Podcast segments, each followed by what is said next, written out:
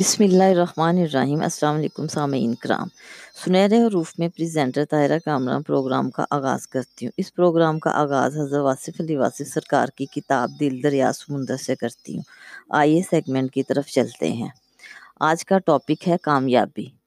آپ فرماتے ہیں، کامیابی ایک خوبصورت تتلی ہے، جس کے تعقب میں انسان بہت دور نکل جاتا ہے۔ اپنوں سے دور، اپنی حقیقت سے دور، اپنی بساط سے باہر۔ اپنے جامع سے نکل جاتا ہے۔ اکثر اوقات وہ کامیابی کی سرمستی میں اپنی آکبت برباد کر دیتا ہے۔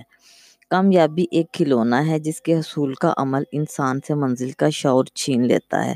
اس میں کوئی الجھاؤ نہیں، کوئی ابہام نہیں۔ ہم ایک خواہش کی حصول کو کامیابی کہتے ہیں اور اس کامیابی کے ساتھ ہی دوسری خواہشات تم توڑتی ہیں اور یہ کامیاب خواہش اکثر و بیشتر خواہش نفس کے سوا کچھ اور نہیں ہوتی۔ ایک محنت کرنے والا انسان کامیابی کی خاطر محنت کرتا ہے۔ دنیا میں مختلف قسم کی محنتیں ہیں، اس لیے مختلف قسم کی کامیابیاں ہیں۔ برے مقاصد کے لیے محنت اگر کامیاب بھی ہو جائے تو بھی ناکام ہے۔ اس کے برعکس، اچھے مقصد کی محنت اگر ناکام رہے تو بھی کامیاب ہے۔ کامیابی کا حصول اتنا اہم نہیں جتنا مقصد کا انتخاب ہے۔ چونٹی صبح سے شام تک محنت کرتی ہے اور اس کی کامیابی یہ ہے کہ خاک راہ سے رزق مل جائے۔ گد کی کامیابی یہ ہے کہ اس کی پرواز مردار کا راستہ دکھائے۔ مکڑی جالا بنتی ہے، کتنا خوبصورت، ایک ماہر ریاضی دان اور انجینئر کی طرح۔ اس کا مقصد کامیاب ہو جاتا ہے۔ اس کا مقصد جالا نہیں، مکھی ہے۔ وہ مکھی پکڑنے کے لیے خوبصورت جالا بنتی ہے اور یہ اس کی کامیابی ہے۔ کامیابی کے گلیمر کے پیچھے انسان کی اصل خواہش چھپی ہوتی ہے۔ اس خواہش کا باغور مطالعہ کیا جائے تو کامیابی کا اصل مفہوم سمجھ میں آ سکتا ہے۔ کامیابی کی تعریف کرنا مشکل ہے۔ آج کل کامیابی ایک مقابلہ ہے۔ اپنے ماحول میں، اپنے سماجی معیار کے مطابق سبقت لے جانے کو کامیابی کہتے ہیں۔ کامیاب انسان اسے کہتے ہیں جو اپنے گرد و پیش کے انسان میں نمایاں ہو، ممتاز ہو، سبقت لے جانے والا معزز کہلاتا ہے۔ کامیابی کا مدعا سبقت لے جانا ہے، شہرت حاصل کرنا ہے۔ اگر سماج کا اپنا کوئی اخلاقی معیار نہ ہو تو کامیابی ایک خطرہ ہے۔ جھوٹوں میں شہرت حاصل کرنا بدنام ہونے کے مترادف ہے۔ اگر ماحول گندا ہو تو کامیابی کی تمنا انسان کے لیے ایک خطرہ ہے۔ کامیابی کا سفر خود غرضی کا سفر ہے یہ خطرے کا سفر ہے۔ خود غرضی نہ ہو تو انسان کیسے کامیاب ہو؟ دولت جمع کرنے والے کیسے کامیاب ہو سکتے ہیں اگر وہ بے حص نہ ہو دولت تقسیم کرنے والا کبھی دولت جمع نہیں کرتا۔ کامیاب مہمان کامیاب میزبان نہیں بن سکتا۔ محبت کامیاب ہو تو شادی کامیاب نہیں ہوتی۔ بینک کا کام کرنے والا ٹورسٹ نہیں بن سکتا۔ کامیاب انجینئر، کامیاب ڈاکٹر اور کامیاب وکیل کی زندگیوں میں بڑا فرق ہے۔ ہر کامیاب آدمی دوسرے کو ناکام سمجھتا ہے اور یہی ناکامی کی دلیل ہے۔ دنیا میں موجود آدھا علم صرف نصیحت کا علم ہے یعنی دوسروں کو ناکامی سے بچانے کا علم، اور علم دینے والا علم کے حوالے سے ہی اپنے آپ کو کامیاب سمجھتا ہے۔ اس کی بات سننے والے اسے دیکھتے ہیں اور اس پر اتنا ہی تبصرہ کرتے ہیں کہ بیچارے علم والے لوگ ہیں۔ ان کا سرمایہ الفاظ و معنی کا سرمایہ ہے اور بس۔ کامیاب انسانوں نے ہی دنیا میں جھگڑا فساد قائم کر رکھا ہے۔ ایک انسان کامیاب کہانی، نفیس یا کامیاب داستان کو یا افسانہ نگار ہو تو اپنے آپ کو ہر شعبہ جات میں کامیاب سمجھتا ہے۔ وہ فرض کر لیتا ہے کہ اب وہ ڈرامہ، تنقید، معاشیات، سیاسیات، شاعری، الہیات، غرض کے متفرقات پر قلم اٹھانے کا حق رکھتا ہے۔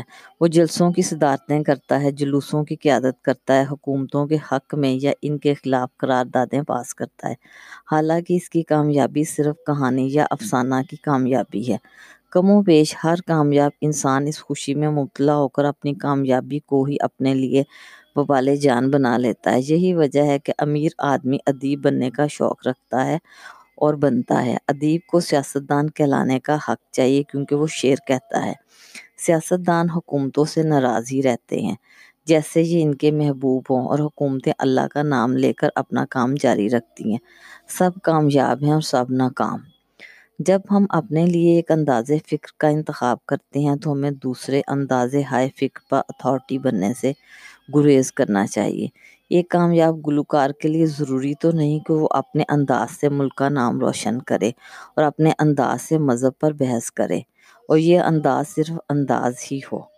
کیونکہ ہماری زندگی شعبوں، پیشوں، دائروں اور زاویوں میں تقسیم ہو چکی ہے، اس لیے کامیابی کا مفہوم اس دور میں اپنے پیشے اور اپنے شعبے میں کامیابی ہے۔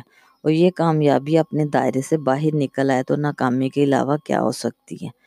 ہماری ملکی سیاست میں اب ہر شعبہ حیات سے قیادت ابھر کر باہر آ رہی ہے۔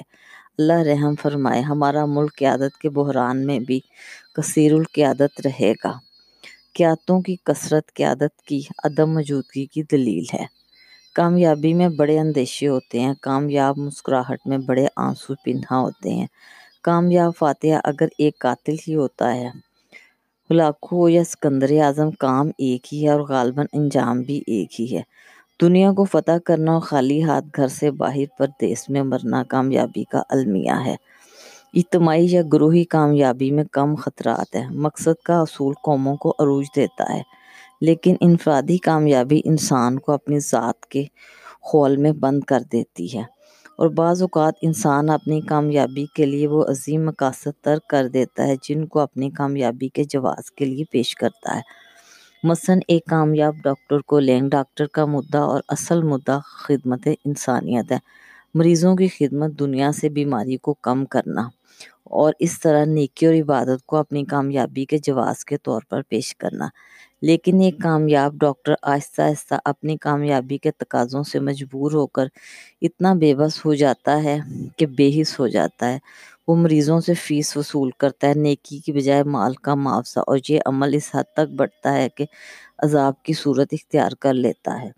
میڈیکل سینٹروں کی تعداد میں اضافہ خدمت خلق کے بجائے طب کو انڈسٹری میں تبدیل کر چکا ہے۔ کامیابی کے دامن میں مسرتیں نہیں، حسرتیں ہوتی ہیں۔ کامیابی کا انجام اکثر اوقات اس مقصد کے برعکس ہوتا ہے جو کامیابی کی وجہ ہے۔ انسان لوگوں میں عزت حاصل کرنے کے لیے کامیابی چاہتا ہے۔ اگر عزت نہ ملے تو لوگ سکون حاصل کرنے کے لیے دولت چاہتے ہیں۔